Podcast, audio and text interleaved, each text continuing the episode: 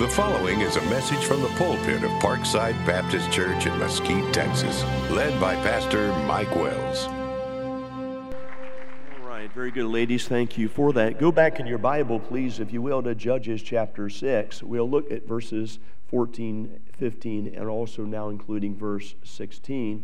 The Bible says, And the Lord looked upon him and said, Go in this thy might and thou shalt save Israel from the hand of the Midianites. Have I not sent thee? Now you have to understand, Gideon at this point in his life does not have a lot of self confidence.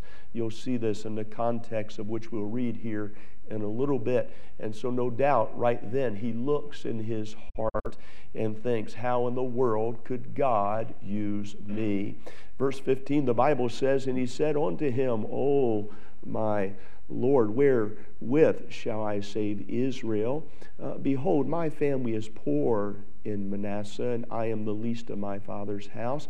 Verse 16, he says this, and the Lord, watch this, the Lord uh, said unto him. So here the Lord speaking back to Gideon, Surely I will uh, be with thee, and thou shalt smite the Midianites as one man. I want to speak to you this morning on from fear to victory, from fear to victory. I believe if you study uh, Gideon, you're going to find out that here was a man, as I mentioned just a moment ago, that doesn't have a great degree of self confidence. I believe that you're going to see a man that is fearful in his heart, but isn't it amazing how God could take somebody that is fearful in their heart and raise them up to do a mighty work for him. In the, in the Judges chapter 5, you'll see the last words of chapter 5. It ends the chapter saying this, and the land had rest the Bible says 40 years. And so there's 40 years of rest, 40 years, if you would please, of plenty, 40 years when there was no judgment that had come upon the land. However, in verse 6, you see something has dramatically changed uh, with the Israelites between chapter 5 and chapter 6, where the Bible says, And the children of Israel did evil in the sight of the Lord. Uh, here was a nation, if you would please, that's going through that cycle, that cycle, if you will, a rebellion. And then there's that which is uh, retribution. And then there's that which is repentance. And then there's that which is restoration. And so you see that there's that cycle that Israel is going through. And you'll see that, by the way, several times over.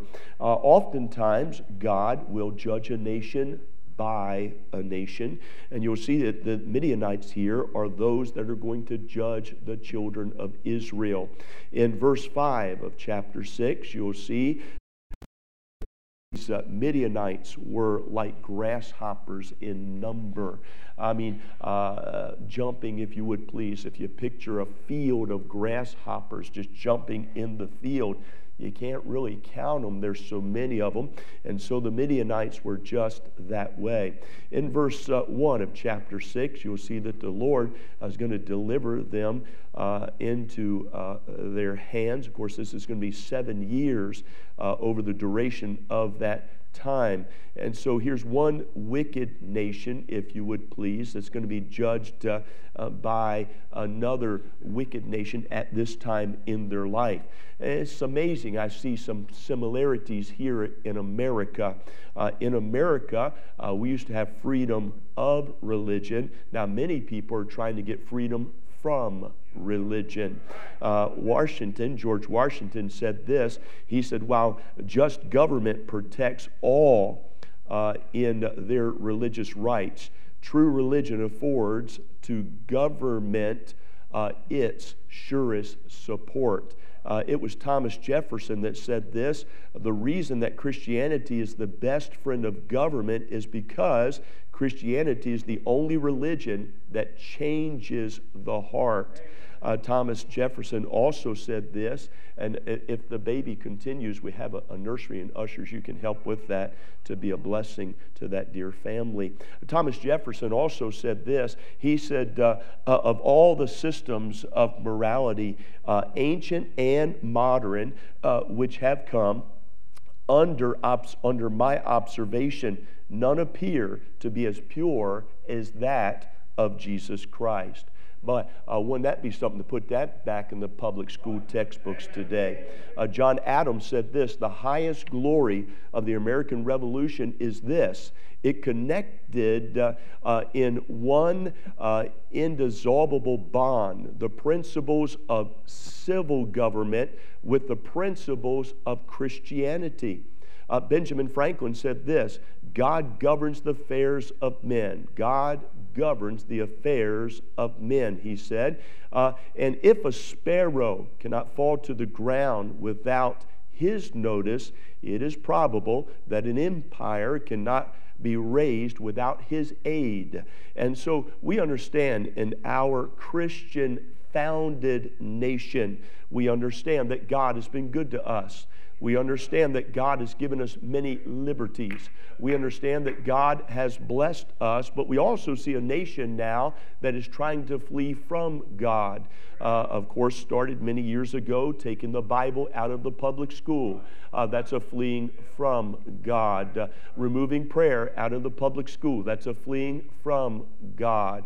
A continual onslaught uh, against that which is our nation as they try to remove in God we trust off of our currency or one nation under God from our pledges. And so we see that uh, uh, there's many things that comes against us as believers and as those that stand for the foundational truths on which our country was founded. In Judges chapter 6, we see here that the Midianites are now chasing the Israelites. The Israelites, what are they doing? They're hiding in dens and they're hiding in caves. Uh, now you'll see in Judges chapter 6 and verse 7 that they cry out to God and they ask God for mercy. And here's what God does God picks Gideon. Uh, somebody that's uh, of the least of all the tribes, and somebody that's of the least of the smallest of the family of that particular tribe, somebody that's the poorest of the poor of that tribe, and of the poorest families of that tribe to be able to deliver these that are Israelites out of the hands of the Midianites. Here's what we see uh, we see that uh, it's a fight that he's going to have, it's not something that is uh, frolic.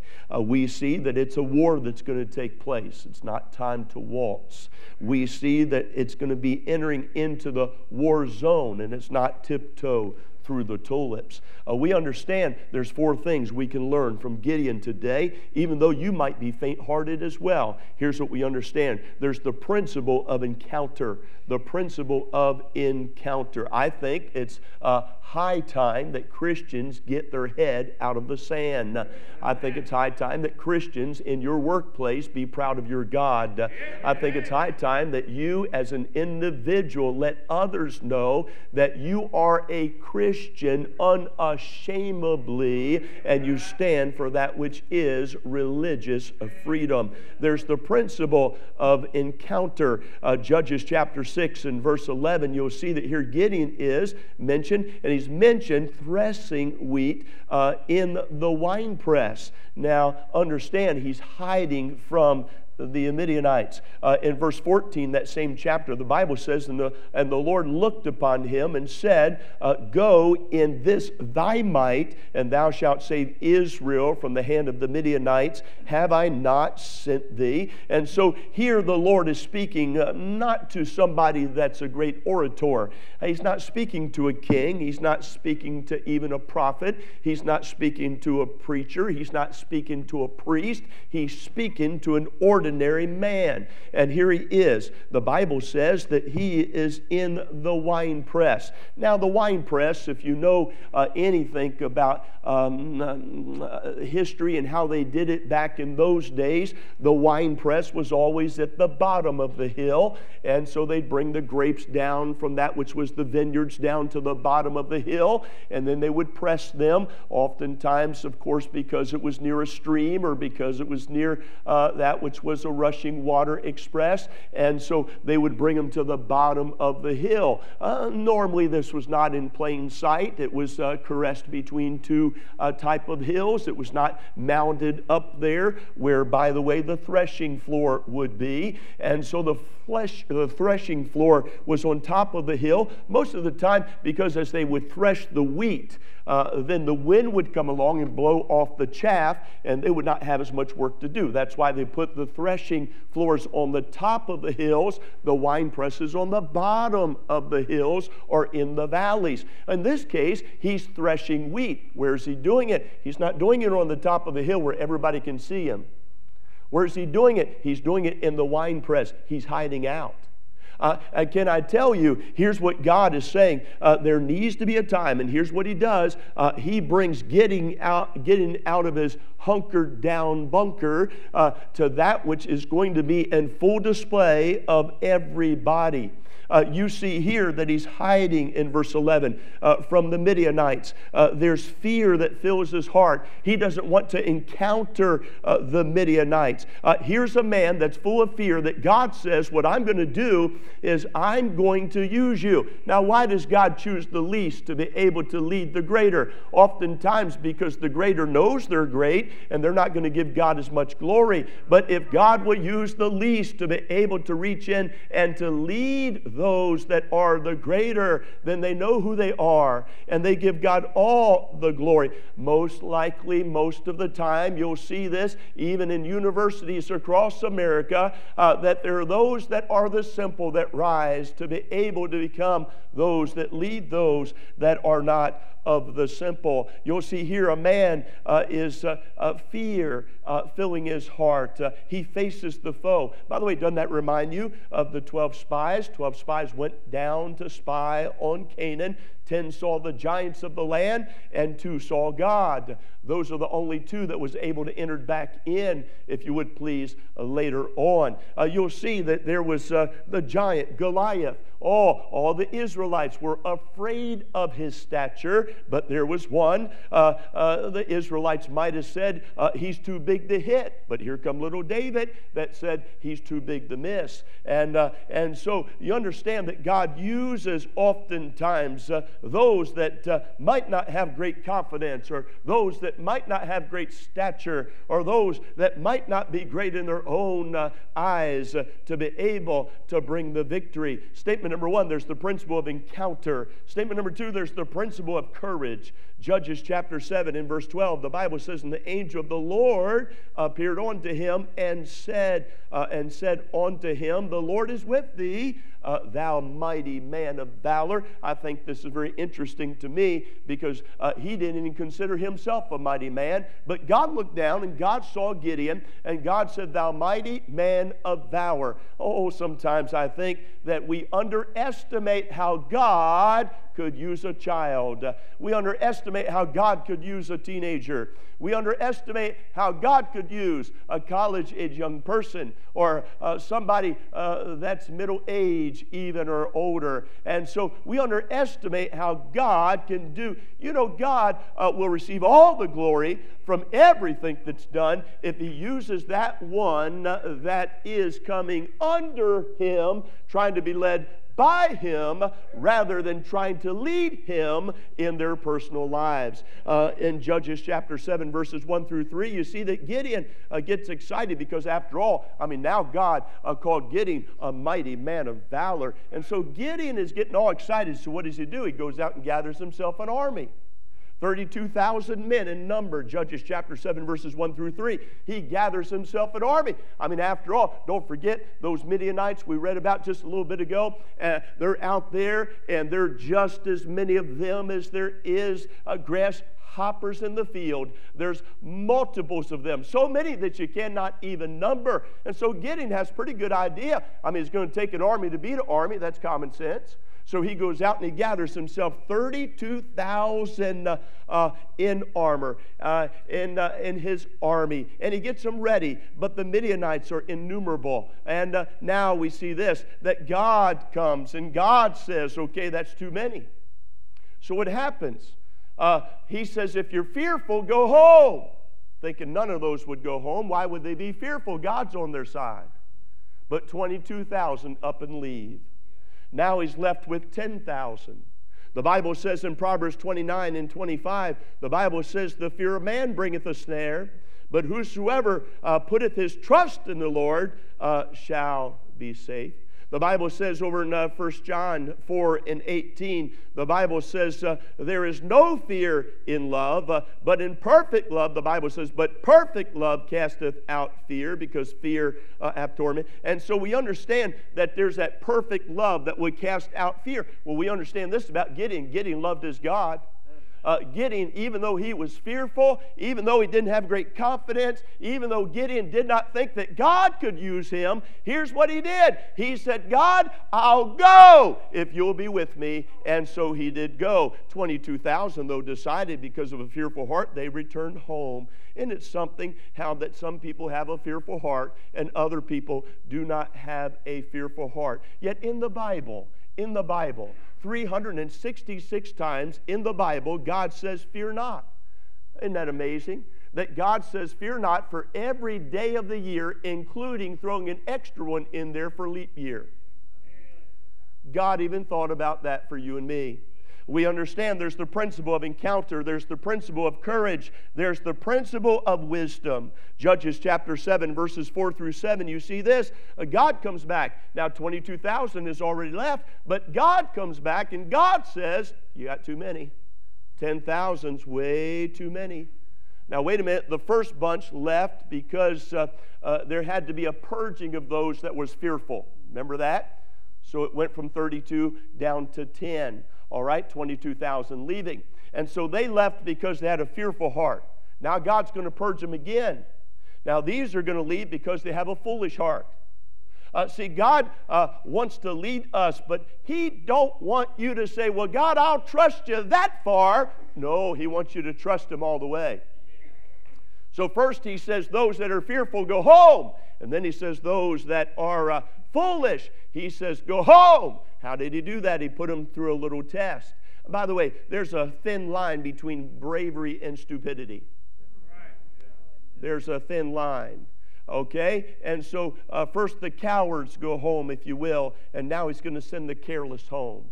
And so he sent the cowards home. Now it's time to send the careless home. And as he sends the careless home, what does he have left? He only has three hundred men against all those Midianites that were so many that they looked like grasshoppers in the field.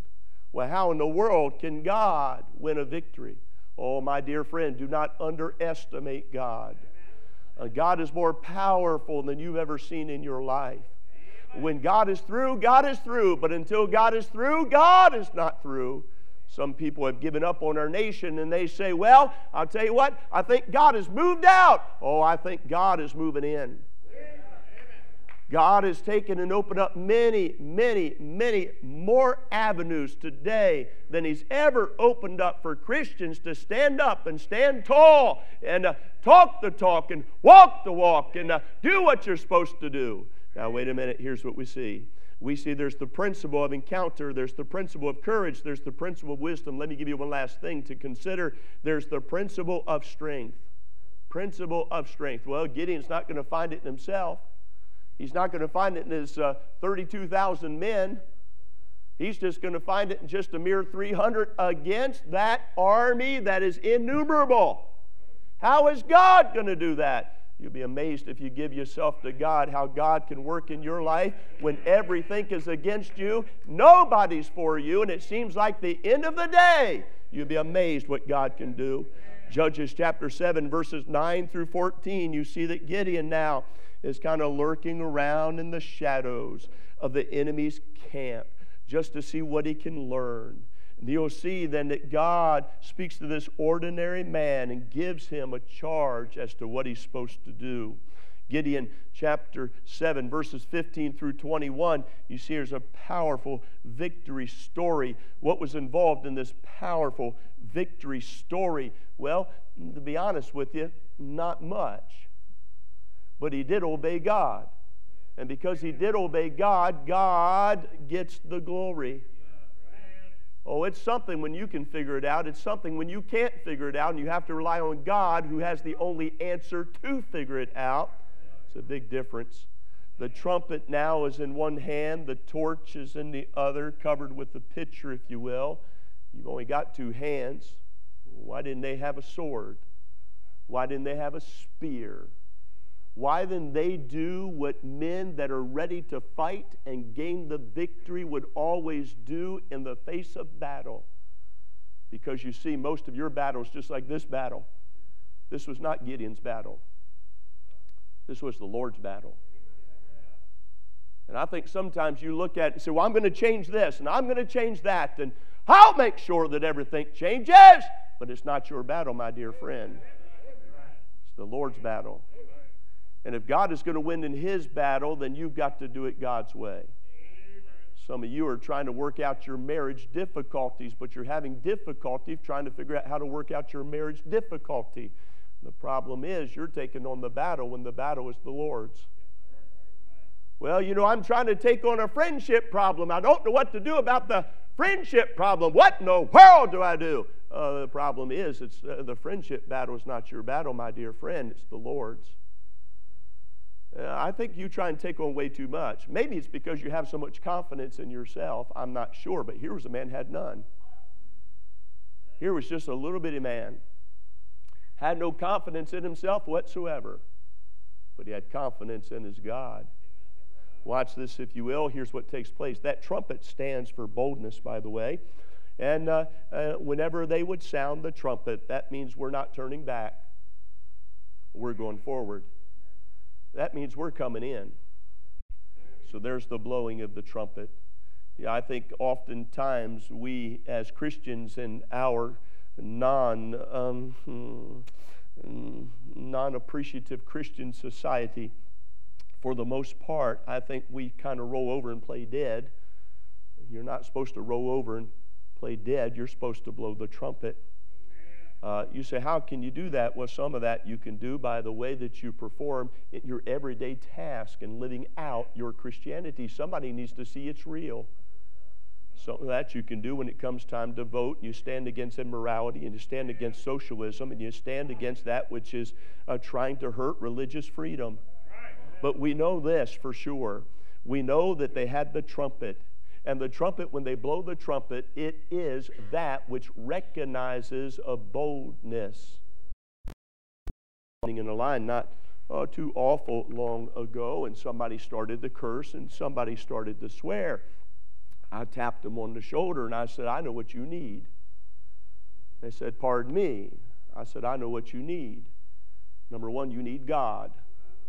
Number two, you need church. And I just happen to be the one that can help you with both. They did not want my literature. They did not want me to talk to them, but they stopped their cursing. Amen. I was on an airplane flying, and uh, a dear gentleman told me he was a believer. That's what he did tell me. All of a sudden, he started, it was one of those international flights, you know, and all of a sudden he started pulling up rated R stuff and whatnot. I said, Oh, I misunderstood you, didn't I? You said you were a Christian. Uh, you must be one of those non practicing Christians I heard about. Is that what you are? I mean, you're one of those ones that just don't have the boldness to do right when you're by yourself. Is that who you are? I said, I'm sitting right here beside you, and I've got news for you. Uh, I'm a practicing Christian. And I don't think y'all be watching that junk. And, and, and, and, and he says, So you're telling me that I ought not to watch it? He said, It's none of your business. I said, You're right. I said, I'll sit right here. And I said, I'll try not to look over there. But I said, uh, It might be good if you don't do it. And, and, and he said, Well, tell me why. And we were able to have a little Bible study. he did ask why. And so I showed him why. And after that, he said, I never knew that. I never knew that. I never knew that. I never knew that. Then uh, he wouldn't give me much rest because for a little while he said, Well, what's God say about this? What's God say about this? You know, I, I do believe that there's a lot of ignorant Christians that's out there. Here's what they do they try to, uh, uh, they try to please God according to their own knowledge, but they never go to the Bible to say, God, what do you want? Yet God gave us a Bible to show us plain and simple what He wants us to do. That's not hard to figure out. You just got to bust the book open and read it. That's all you really have to do. And by the way, if you're going to rely on man to teach you how to put together something, and he gives you an instructional manual, and you're going to rely on man to teach you how to put together something, your life is more important to put together than anything you've ever put together in your life. And God's given you an instructional manual to be able to show you how to put together your life. That's why people's lives are falling apart. That's why marriages are falling apart. Well, I think I should do this. Well, that's why uh, parents are having problems in rearing their children. Well, I just believe I ought to do this. Let me tell you, uh, I, I, believe they, it's like you're trying to bake a cake with your own ingredients and you've not followed those that have baked cakes before and that has won the trophies. You know, in the Bible, God tells us about many people that's won the trophies.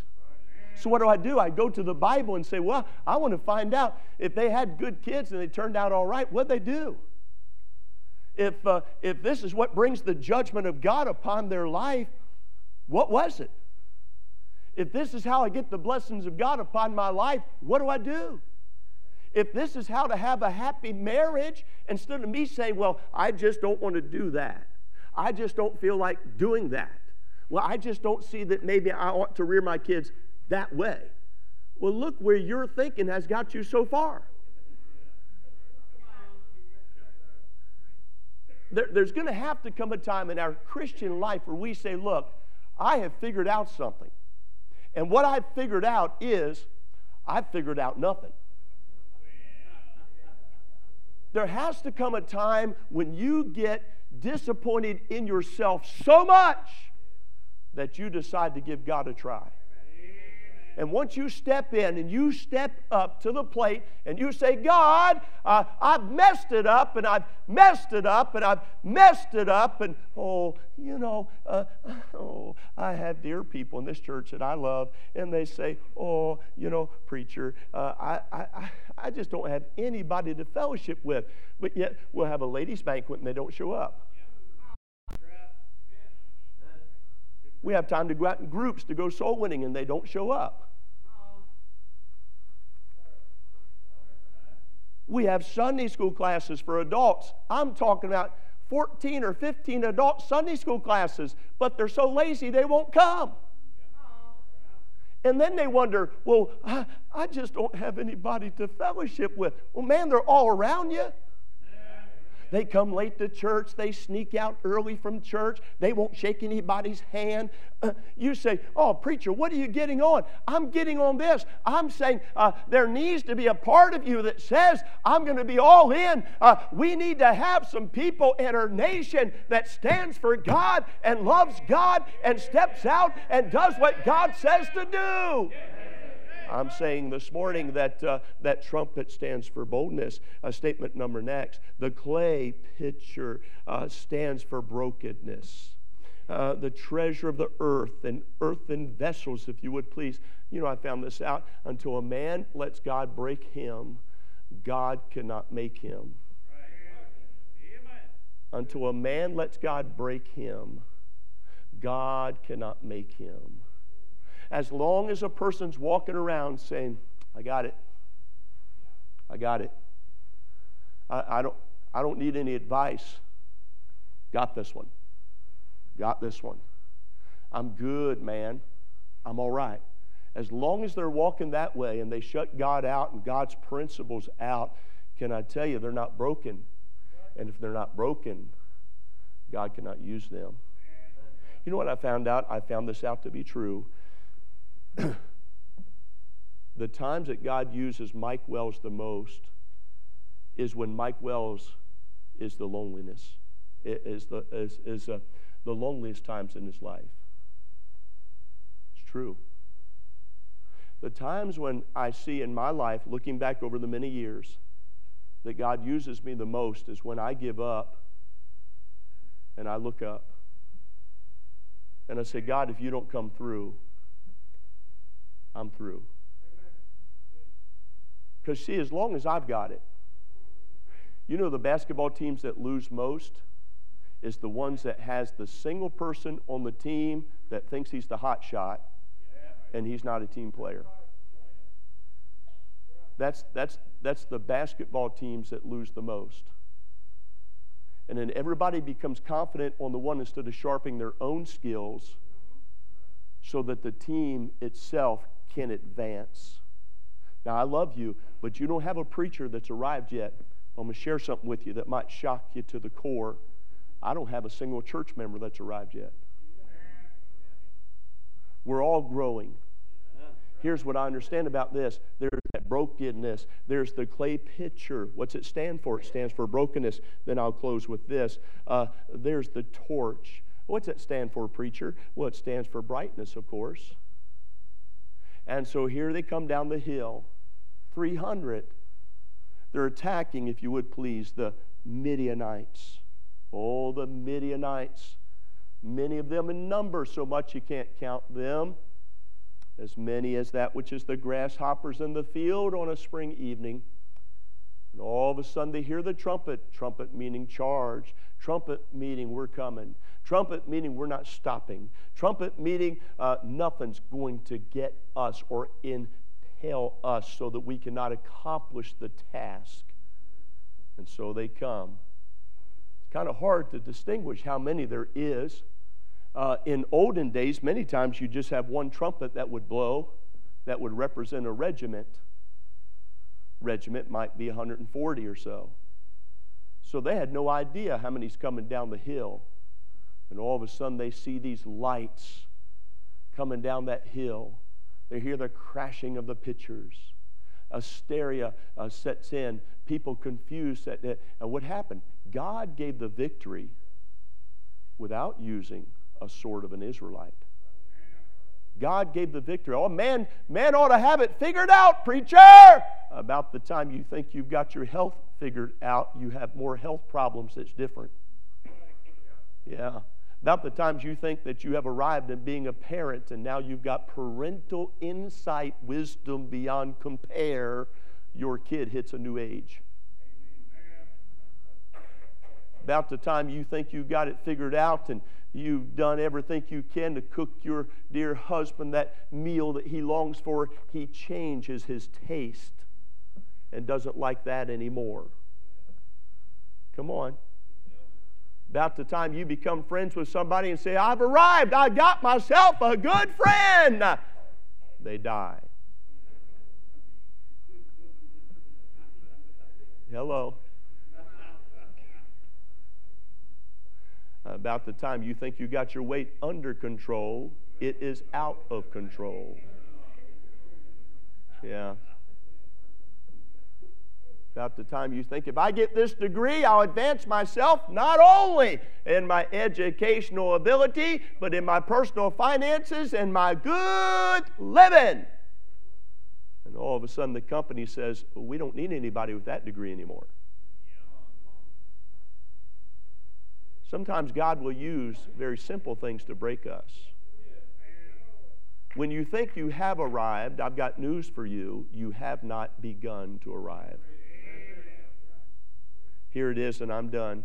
There's the principle of encounter, the principle of courage, the principle of wisdom, the principle of strength. Our strength needs to be totally reliant on Him and Him alone, God will bring you through your battles. Father, help us, I pray, please, will you? We love you. We thank you for the privilege to be able to gather. Thank you for joining us today. For more audio or video content, you can visit our website at parksidebaptist.org.